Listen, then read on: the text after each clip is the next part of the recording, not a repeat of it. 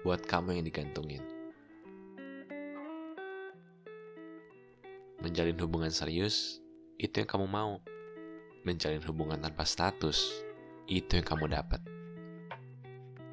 Kadang sekedar mau tahu, siapa sih gue di mata dia? Apa dia juga punya perasaan yang sama? Karena nyatanya, kedekatan kita beda. Diperlakuin dengan spesial. Dan karena digantung gitu, jadi nggak leluasa berekspresi. Cemburu aja, ngerasa nggak punya hak.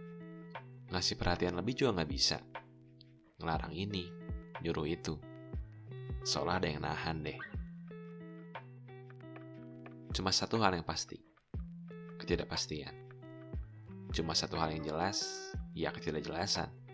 Karena dibilang temen bukan, tapi lebih dari temen juga kayaknya enggak deh. Kalau udah gini sih berhadapannya sama kebingungan. Mau bertahan, gak kuat nunggu.